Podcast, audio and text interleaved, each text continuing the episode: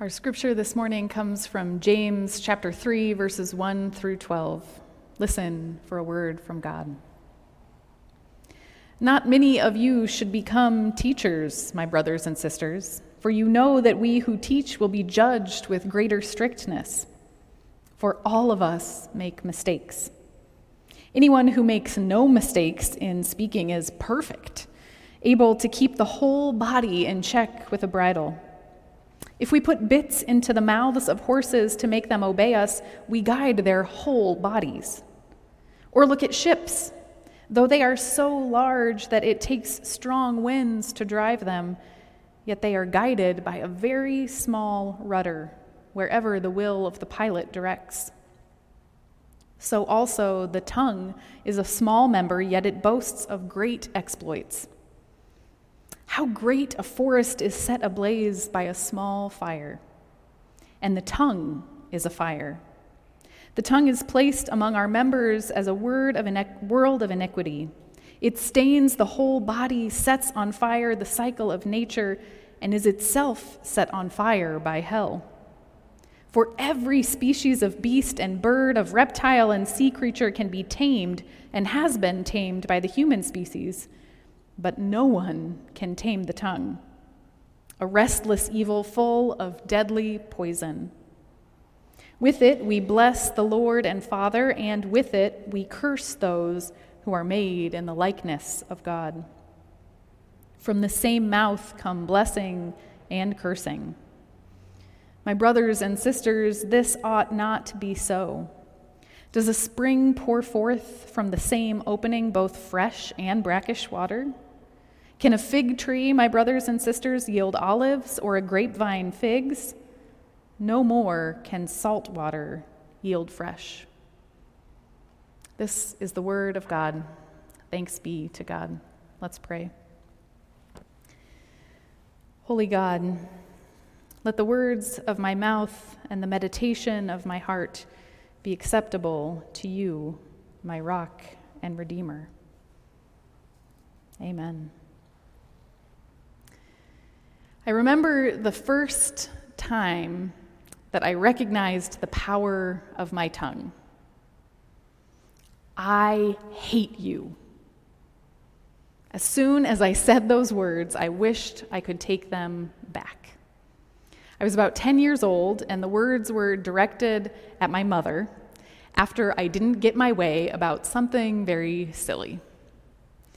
It had been a long, hard day for both of us, and this was a moment of the straw just breaking the camel's back. And as soon as I said those words, my mom began to cry. Now, my mom is an incredibly resilient and wise and tough woman, and I had never seen her cry before this moment, and so it shook me to my core. And I wanted so badly to take those words back. I rushed and I apologized and I hugged her but I could still feel the words swirling around in the air somewhere, and I knew that there was nothing I could do. I recognized the power of the tongue. And I wish I could say that I had learned that day when I was 10 and I never had a problem with it since, but that is not the case. It's a lesson I've had to learn over and over again, and I'm sure it is something that you can all relate to. I wonder when there was a time in your life when your tongue brought something into the world that you regretted. The tongue is a powerful, powerful muscle. We know that it can bring about these moments of regret, but we also know that the tongue can bring beauty and life and love into the world. I think of things like speaking baptismal vows or telling someone you love them, singing praises to God, giving a very sincere compliment to someone. The tongue is capable of such great things and also of such pain.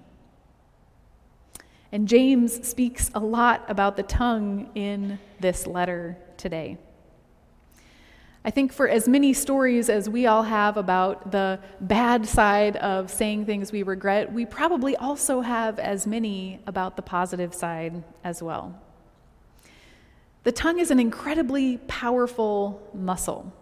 If you are bored and find yourself Googling, I suggest that you learn about the world record holder for strongest tongue. It's a terrifying uh, feat. This man, through the use of a hook, gross, uh, was able to lift almost 28 pounds with his tongue. Can you believe that? 28 pounds. That's like my entire nine month old baby plus eight pounds. It is a huge amount of weight. The tongue is so powerful. Not only can it do muscly things like that, but a tongue is the way that we can sense things about the world. It alerts us to danger if something tastes a little off. The tongue is what enables us to eat effectively and to form words and to communicate. It is a wonderful, wonderful muscle. And here in this letter, James can't stop talking about the tongue. To offer a little context here, James is writing as the leader of the very first Christian church. He's leading the church in Jerusalem right after the death and resurrection of Jesus in a time of intense persecution and diaspora. People are leaving and people are being hurt and persecuted for their belief. And he has this opportunity to write and to encourage believers. And his letter reads a lot like wisdom literature, particularly the book of Proverbs. So James is thinking about these Christians who are all over this place, dispersed all over, and thinking what are the most important pieces of wisdom for them to know, for them to have success in moving along as followers of Jesus in the world. And this is something he chooses to focus on. The book of James is one of the most controversial books in the Bible, actually. Controversial because it emphasizes so much works and maybe not as much grace. James is famously known for saying, faith without works is dead. And throughout the course of history, some people have said there isn't enough of that grace of Jesus in there. It's too works based. In fact, Martin Luther, the reformer, didn't think that James should even be included in the canon. But I think that if you're looking really carefully, you'll actually see grace abounding in this book. It's a beautiful letter. It's only five chapters long, and I would encourage you to read it start to finish all in one go and see it as a whole. And as you do so, look for that grace. Look for ways that James encourages us to do good works because of the grace that we've already been offered. I think we can see that a little bit in our text for today here. So here, James is writing to the first group of Christians, and he decides some of the most important wisdom to share is about the tongue. The tongue is fire, he says. Fire. Sounds a little terrifying. But I think it's helpful to remember that fire can also be a great thing. Fire can be life giving. Fire can offer warmth. Fire can cook food. Fire can give light. It can be a signal of hope. But here we are sitting in this beautiful cathedral that has burned down twice. And we know that fire can also be dangerous. Sometimes it ravages and burns and jumps uncontrollably and destroys. Fire is powerful and wonderful, but also dangerous. And James says we all have that within us in our tongue. It isn't that some people have an evil tongue of fire and some people have a beautiful tongue of angel's wings. We all have a tongue of fire. So, our task, he encourages us, is to decide what kind of flames we want to fan with our tongue. And then our second task is to start to work out those muscles so that we can do that effectively. To work out the muscle memory of our tongues. I remember when I first started ballet lessons and I learned the most elementary ballet step there is the plie. And I know I'm wearing a robe, you might not be able to see it, but a plie is a very basic bending of the knees. And when I first learned to plie, it took all of my mental energy. I had to think about where each foot went, where my knees went, where my shoulders and my hips were. I had to keep my balance. I had to think about how many inches to bend my knees and when to come up and where to put every part of my body. It took all of my mental capacity to plie and to rise. But to plie is the most basic step. It's what you need to do to do any kind of turn or jump or anything in ballet. And so I did plies hundreds and thousands of times.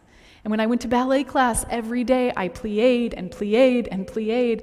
And eventually, the muscle memory developed, and I didn't have to think about it. My feet and my knees and my shoulders and my hips knew exactly where to go, and I got to the point where my teacher would say, plie, and my body would just do it. The tongue has a muscle memory as well. If you've ever been to the fast food chain Chick fil A, you'll know that employees there are trained to say something unique. When a customer says thank you, Instead of saying, You're welcome, they are trained to say, My pleasure. It's unique and it kind of throws us off. We're not used to hearing that phrase. But it makes people feel special and seen. Thank you. My pleasure. I have never worked at Chick fil A, but I can imagine that it takes a while to get that training in your bones. After years of saying, you're welcome or no problem, it would take some time to be able to automatically say, my pleasure. But I'm also willing to bet that once you have had this job for a while and say it over and over again, you probably say it the rest of your life wherever you are, even outside of work. Right? I can imagine being in a household with someone who works at Chick fil A. Hey, could you pass me those scissors? Sure, thanks, my pleasure. I bet that happens all the time. The muscle memory just develops. There was a summer I was a um, on-call chaplain, and I had a cell phone with me all summer long that was the on-call line for being a chaplain. And so I answered that phone every day, many times a day. Chaplain on call. How can I help you? And when my regular cell phone would ring, very often I would answer it, Chaplain on call, how can I help you? And my poor mother, whoever it was, were like, What? Did I call the wrong number? Our tongues have a muscle memory. Things that we say over and over and over again inform what we do and how we see the world. I think we need to look at some of the common phrases of Jesus to give us encouragement for how to move our own tongues, for how to build up this muscle memory of our tongues and our minds to be the people of Christ in the world. So, I have just a few phrases I want to share with you that Jesus speaks over and over and over again as a way for us to think of it as an exercise for our own tongues. And the first one is this a word that Jesus says more than anything else in the Bible is the word listen. Jesus says again and again, Listen to my voice.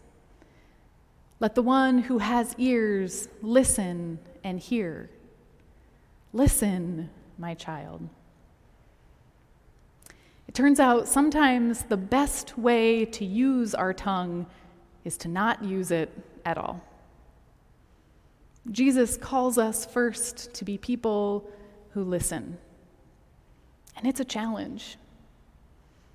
I spent a week at the ecumenical monastery in France called Taizé. And as part of the week, you had the option of being in silence. And I did not choose the silent retreat week, but I was so inspired by those that had that I encouraged myself every day to have periods of silence. And so there was one afternoon when I had decided to just be in silence. And as part of that afternoon, I was participating in this large group uh, Bible study. And we're sharing, discussing this passage, and there were so many moments at first when I wanted to jump in and blurt something out. I thought, I have a great idea, I really want everyone to know, or that reminds me of something I need people to hear. But I held back and I listened. And after a while, I realized that my preparation for speaking would have been holding me back from hearing some incredible things that the people around me were saying. Some incredible things that God was saying to me through them. We have to train our minds and our tongues to listen, listen, listen. The second phrase that Jesus speaks a lot that we can use as our own guide for our tongues is thank you. Jesus gives thanks so many times throughout the Gospels. In a moment, we will celebrate communion and we'll remember the story of Jesus giving thanks before breaking the bread at the Last Supper. Before Jesus raises Lazarus, he prays to God and says, Thank you for hearing me. He gives thanks before feeding the 5,000 and in prayers, both individual and corporate. Thank you, thank you, thank you. It's a tongue exercise we all need to practice. And we've talked before about how gratitude rewires our brains to be happier people, but not until we make it a habit. Thank you, thank you, thank you.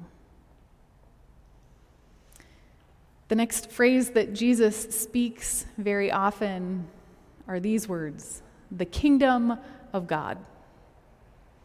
In so many teachings and prayers and times with his disciples, Jesus is pointing to the kingdom of God.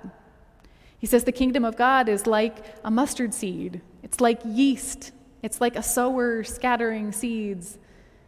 Throughout all of his time, Jesus is showing people how to look for the kingdom of God, how to see heaven starting here on earth and to participate in it. When we train our tongues and our minds to talk about the kingdom of God, we can't help but to notice it all around. The kingdom of God, the kingdom of God, the kingdom of God. The last phrase I'd like to bring to us this morning is this I wonder. I'm not sure that Jesus spoke those exact words in that way, but his whole ministry is a testament to that kind of phrase. Jesus asks questions all throughout his ministry. I wonder who the neighbor is in the story of the Good Samaritan. I wonder what any of you would do if your child asked for bread. Wondering invites us into a space of empathy. I knew a mom whose young son was being bullied at school by someone who he used to be good friends with.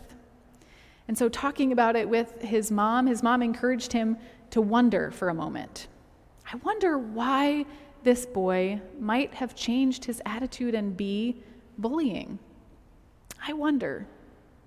So they sat together and they made a list. I wonder if this kid has something going on at home. I wonder if he's jealous of another friendship that I created. I wonder if he's struggling in some way that I don't know about. Wondering invites us into spaces of understanding and empathy. It's a good muscle for us to work out on our tongues. I wonder, I wonder, I wonder. These words of Jesus can show us how to make those muscles develop so that we can be people in the world who speak life and love. Thank you listen, the kingdom of God, I wonder. It's important to note, too, that Jesus doesn't avoid saying hard things. To have a life giving tongue does not mean that you never say anything negative or critical or that you're always nice, but it means that you can do so in a spirit of love. Jesus says some very harsh things about the kingdom of God, about who is included, about what we should and should not do, but he does so with love. It's important to notice, too, the grace that abounds in this passage. James says, Nobody is perfect. All of us make many mistakes, and nobody can fully tame the tongue. No matter how much we try, sometimes those sparks will just fly. There's a fine line with fire between life giving and life destroying. Garrett and I, when we uh, were in seminary, we hiked on part of the Appalachian Trail on a backpacking trip. And the first night we had a fire, and we both have grown up backing and backpacking and hiking, and we know how to build fires in a safe way. We put the rocks in the right place, and we had cleared it all out, and we built a little fire. But the wind changed at one point, and a spark blew into a pile of dry leaves, and it started to spread. For a moment, I was sure that we were going to be those two seminarians who caught an entire forest on fire, and I was terrified. Fire can go from innocent to dangerous very quickly.